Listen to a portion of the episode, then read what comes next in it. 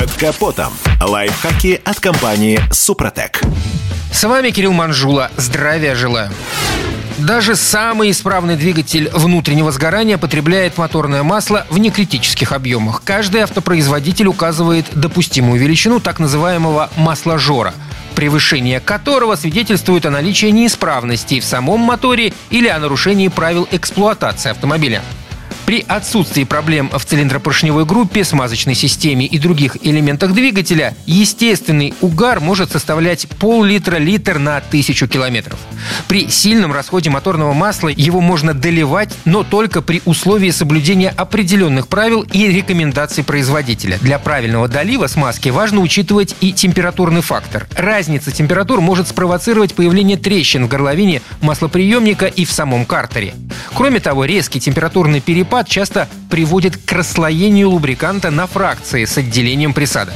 Доливать масло зимой нужно только в прогретый, но заглушенный и немного остывший в течение 15 минут двигатель. Это нужно, чтобы восстановился рабочий уровень вязкости. В противном случае велик риск неисправного определения уровня смазочного материала в картере, а значит не долить или перелить новое масло, что тоже крайне плохо.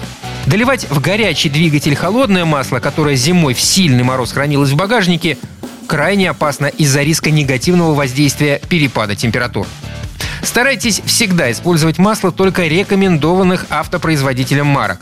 Если же вы попали в чрезвычайную ситуацию, когда нет под рукой жидкости нужного бренда, можно долить масло и иного производителя, но только постарайтесь при этом не смешивать ГСМ для бензиновых и дизельных двигателей. Также не смешивайте синтетические и минеральные масла. Ориентируйтесь на вязкость моторного масла и добавляйте только соответствующее вашему родному. Чужое моторное масло можно добавлять только в минимальных объемах. Так вы минимизируете ущерб самому двигателю и всей смазочной системе.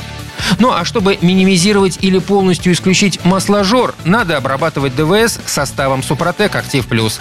Добавка подходит для всех типов четырехтактных двигателей внутреннего сгорания объемом от полутора до двух с половиной литров как легковых автомобилей, так и мотоциклов с объемом смазочной системы от 4 до 7 литров. На этом пока все. С вами был Кирилл Манжула. Слушайте рубрику «Под капотом» и программу «Мой автомобиль» в подкастах на нашем сайте и в мобильном приложении «Радио КП», а в эфире с понедельника по четверг в 7 утра. И помните, мы не истина в последней инстанции, но направление указываем верное. Спонсор программы ООО «НПТК Супротек». Под капотом. Лайфхаки от компании «Супротек».